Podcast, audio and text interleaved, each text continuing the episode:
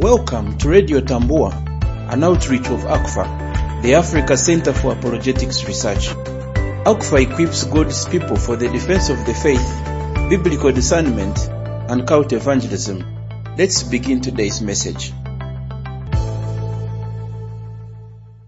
Greetings. This is Rogers Atwebembire of the Africa Center for Apologetics Research. The church has been mandated with the discipling of nations. Discipleship is very important and especially when the church disciples believers for discernment. As you may well know, discernment is that ability that enables believers to differentiate, to distinguish, to separate truth from error or right from wrong. Discernment is a very, very important thing for believers. In fact, one that every believer must have in his toolkit. As we grow in our discernment, today we wish to look at Seventh day Adventism, especially in light of the teaching of Scripture. I hope that through this, you will understand the differences between Seventh day Adventism and the teachings of Scripture, and hopefully this will heighten your concern for people in Adventism, but even more importantly, give you the courage to evangelize them. You may have a Seventh day Adventist church in your town, or perhaps you have an Adventist neighbor or friend or relative, and you may have wondered, what makes the Adventist church different from other churches? We want to give you answers to help you understand Seventh day Adventists and what they believe, and hopefully how best you can evangelize them. Adventism, you should know, came out of a movement centered around the teachings of a 19th century Baptist preacher, a man named William Miller. Miller taught that the second coming of Jesus Christ would occur sometime between March of 1843 and March of 1844. Many thousands of people followed his message. But when the prediction did not come true, some of his followers changed the date of Jesus' return to October of 1844, which obviously did not happen. People called this failed prediction the Great Disappointment. Though Miller stopped predicting future events, some of his followers did not give up, and they tried to reinterpret his prediction to make it spiritually true. And one of these followers was one named Hiram Edson, who claimed to have a vision while walking in a cornfield on the day after the great disappointment. Edson said he saw Jesus moving from one compartment of the heavenly sanctuary to another instead of returning to earth. Edson announced that this was the true meaning of Miller's prediction rather than admit that 1844 was a false interpretation of scripture. Now, two of Miller's followers who accepted this explanation by Edson were James White and his wife Ellen. Ellen had suffered a severe head injury as a young child and in her teenage years often said she received messages from God. Now, she claimed to have visions and prophecies that went far beyond Edson's vision in the cornfield. As time went by, her visions were increasingly acceptable by the Millerites and others as a source of divine guidance. In 1863, the Whites, that is James and Ellen, and others formed the Seventh day Adventist Church, which today claims to have almost 22 million members in hundreds of countries. In the country where I live, it is not uncommon to see a Seventh day Adventist church, perhaps almost every five kilometers. They are many, they are increasing, and they are devout in their beliefs. Christians certainly need to be aware that the Seventh day Adventist Church is different from other churches in at least six important areas, and I want to share these areas with you. The first important issue is Ellen G. White. Ellen White, who died in 1915, is central to the doctrines and practices of Seventh day Adventism. She is claimed to be God's special end time prophet, and even more than a prophet, who allegedly experienced more than 2,000 visions during her lifetime. Adventists call her by names like the Lord's Messenger and the Spirit of Prophecy. Mrs. White wrote more than 5,000 articles and at least 40 books. She claims that she traveled through time and God gave her visions of the past, the future, and even about people living on other planets. Though she was not always wrong in her teachings, in her revelations she often contradicted not just the Bible, but even herself. Let me give you an example. She wrote that Christ had a sinful human nature on earth. She also declared that his atoning work on the cross was incomplete. Sometimes she even undermined the deity of Christ, by the way. We know now that in her supposedly inspired writings, she copied huge amounts of material from other authors, pretending that their words and thoughts were her own. Of course, as you can imagine, Adventist leaders have actively tried to suppress this information. And because the Seventh day Adventist Church describes Ellen G. White's prophetic writings as a continuing and authoritative source of truth from God, we must make sure to use the biblical texts of a prophet to see whether her message is true or false. As you can imagine, her message will either tell us whether Seventh day Adventism is a true church or not, since they claim that her prophetic writings remain a continuing revelation and authoritative source of truth from God. Now, for instance, in 1 Thessalonians chapter 5, verses 19 to 22, Christians are commanded to test everything that is supposedly a message coming from God, and then either hold fast what is good about that message, or abstain or reject or keep away from every appearance of evil. Now, friends, we must not just accept anything that someone who says they are a prophet tells us, but we are to examine what they say and compare it to the revealed word of God in scripture. Jesus and the Old and New Testament authors all warn us again and again about false prophets because the danger is both serious and real. How I wish that Seventh day Adventist followers would examine the teachings and the claims of Ellen G. White and test them against the standard of the revealed word of God that we find in scripture today. But the second important issue that you need to think about as you evaluate Seventh day Adventism is the confusing Seventh day Adventist teaching about Jesus and God. Important early Seventh day Adventist pioneers like Ellen White's husband, James, strongly and openly taught against the historic Christian doctrine that Jesus is God. Today, the Adventist Church officially states that Jesus is equal to God the Father. However, beliefs related to their leaders' original denial of Jesus' deity can still be seen in Adventist teachings. For example, Adventism teaches that Jesus was capable of sinning and failing in his mission as Savior. They also teach that the fact that he lived a perfectly sinless life proves that we ourselves can live perfectly sinless lives. They also say that he did not know for sure whether he would be resurrected after his crucifixion and that he is Michael the archangel. Listening to those teachings or claims alone should worry you. Making things even more complicated, Adventism also has a long history of confusing teachings about God. As I mentioned a moment ago, some of the most important early Adventist leaders were heretics who rejected the Trinity, teaching instead that Jesus is a created being who is not equal with God the Father. Ellen White herself taught that Jesus is Michael the Archangel, and that when God the Father exalted, which is to say promoted Jesus to be the Savior before the world began. Lucifer was jealous of Jesus and desired to receive the highest honors in heaven next to God. This belief is very much like what Mormonism teaches about Jesus' origin and identity. Although Ellen White endorsed what she called the Godhead in her later writings, she referred to the Father, Son, and Holy Spirit in strange ways, like the three worthies of heaven, and as the heavenly trio. Although the current Adventist statement of fundamental beliefs appears orthodox on this topic, nevertheless Adventists are told that the Trinity is like a family with three distinct people but a common purpose and name. They state that God is one in purpose, mind, and character, but they will not state that he is one in substance.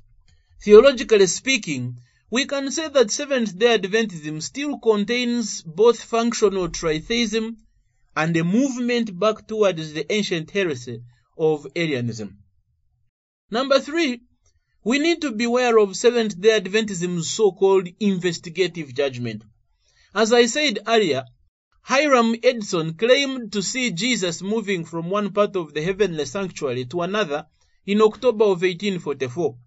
This vision was one of the main sources for the Adventist doctrine of the so-called investigative judgment. This doctrine states that Jesus' death on the cross didn't finish the work of salvation. Instead, Jesus in heaven went into the most holy place in the heavenly temple to begin reviewing the records of all who professed Christ. According to this doctrine, the sins of those who claim to be believers are transferred from those believers to heaven by the blood of Christ. These sins remain on the books of heaven with the word pardon written beside them. Please note the word pardon, not full forgiveness. Jesus must determine whether or not those sins have been individually confessed. If the sins have been specifically confessed, they are forgiven and ultimately placed on Satan, the scapegoat, who bears them into the lake of fire, where he is punished for them. But if all of someone's sins have not been confessed, the sins are placed back onto the person who committed them, and then he or she will be punished for them in the lake of fire. So, as you think about this really, Adventism teaches that Christians who fail to confess even one sin will have their sins placed back onto them, and they will suffer in the lake of fire. Those believers who confess every one of their sins will be pardoned, and their sins will be placed on Satan the scapegoat, who will then be punished for them in the lake of fire. Adventism is basically saying that those who reach a state of perfect obedience to the law will then vindicate God's character. And this will prove to sinless beings who live on other planets, mark that, sinless beings who live on other planets across the universe, that Satan was wrong to accuse God of requiring mankind to perfectly obey a law they would not be able to keep. Now, not only is the investigative judgment doctrine not found in the Bible, but as you can see, it goes against its clear teachings. Keep in mind that the all-knowing God of the Bible does not require time to investigate the deeds of believers. Remember that Christians do not have perfect memory of their sins, so there is no such a thing as someone confessing each and every of the sins they have ever committed. Also remember that according to scripture, righteousness does not come by keeping the law.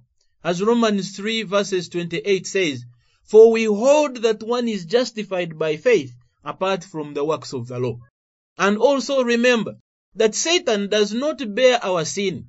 Instead, according to 1 Peter chapter 2 verses 24, we are told that Christ Jesus bore our sins. And most of all, keep in mind what scripture declares in Hebrews 10 when you read verses 12 to 14, which announces to all believers that Jesus, after offering one sacrifice for sin, forever, through his death on the cross, sat down at the right hand of God, and that by one offering, he has perfected forever those who are sanctified. The good news is that Jesus died in your place to provide salvation that is final, that is permanent, and complete. That is very important for us to know as we investigate the claims and teachings of Seventh day Adventism. But number four, we also need to be aware that the Seventh day Adventist Church sees itself as a special end time remnant, and as you can imagine, this has far reaching implications. The Seventh day Adventist Church claims to be the true church portrayed in Revelation chapter 12. In other words, the remnant church of Bible prophecy. They say that only Seventh day Adventists can be saved in the end. This teaching indicates that other churches are apostate, unlike Adventism, which as God's special end time remnant alone possesses the full truth. And this is why Seventh day Adventists seek to convert evangelicals and other Christians to Adventism. In fact, experience shows that the Adventist church will often attempt to convert Christians in ways that hide their true identity and their dependence on Ellen G. White and her teachings. We must also be aware of Adventism's teachings on the Sabbath because it is equally important. The Seventh day Adventist Church teaches that God requires his true followers to worship him on Saturday, the seventh day which they claim is the Sabbath. It may surprise you to know that Adventism says keeping the Sabbath on Saturday is the sign of the seal of God and will be the final wall of separation between true believers and non-believers in the last days. Seventh day Adventism also teaches that the Antichrist will set up an international Sunday law requiring all nations to rest on Sunday and to work on Saturday. When Jesus returns, the mark of the beast will be going to church on Sunday, and those who worship on Sunday during this time of trouble will try to hunt and kill Seventh day Adventists. According to the Seventh day Adventist teaching, only the Sabbath keepers can be saved. But as with the other Adventist doctrines, the Bible does not teach that a seventh day Sabbath observance is required of Christ's followers. For example, Colossians chapter 2, verses 16 to 17 says, Therefore, let no one pass judgment on you or make rules for you in questions of food and drink, or with regard to a festival or a new moon or a Sabbath, because they are only a shadow of the things to come. But the substance belongs to Christ. Indeed, the Seventh day Adventist Church does not even keep the many Old Testament requirements that God gave to the Jews for observing the seventh day Sabbath. Very important to remember. That while they claim we must adhere to all the requirements of the Old Testament, they themselves actually do not keep all those requirements. But number six is the harmful doctrine that Christians need to understand about Adventism's teaching concerning salvation. I have already told you several things about Adventism's peculiar doctrine of salvation, like keeping the Saturday Sabbath and the investigative judgment. That would be enough to let you know that Adventism has a false gospel, the kind the Apostle Paul warns us in Galatians chapter 1, verses 6 to 9. But there is still more that you ought to know. In her teachings, Ellen G. White placed an unbearable and unscriptural burden of righteousness through works on her followers. She wrote that it is gross deception to teach that the righteousness of Christ imputed to us fulfills the law. And again, she repeatedly taught that God requires us to obey the law perfectly on top of accepting Jesus as our personal Savior. Instead, according to Ellen G. White and Seventh day Adventism, once someone accepts Jesus, he or she is required to keep the Ten Commandments with increasing perfection until they either die or Jesus returns. Jesus will not return, she taught, until the character of Christ is perfectly reflected in his people. Ellen White wrote that Christians should never say, I am saved, and also taught that only those who keep the seventh day Sabbath will be saved in the last days. And of course, there are other beliefs. The Seventh day Adventist Church, for instance, promotes many other errors and strange teachings. For example, it says that human beings do not possess a soul or a spirit, so that when you die, there is no conscious part of you that can survive in paradise or heaven before the final judgment. Adventism also denies the biblical doctrine of eternal hell.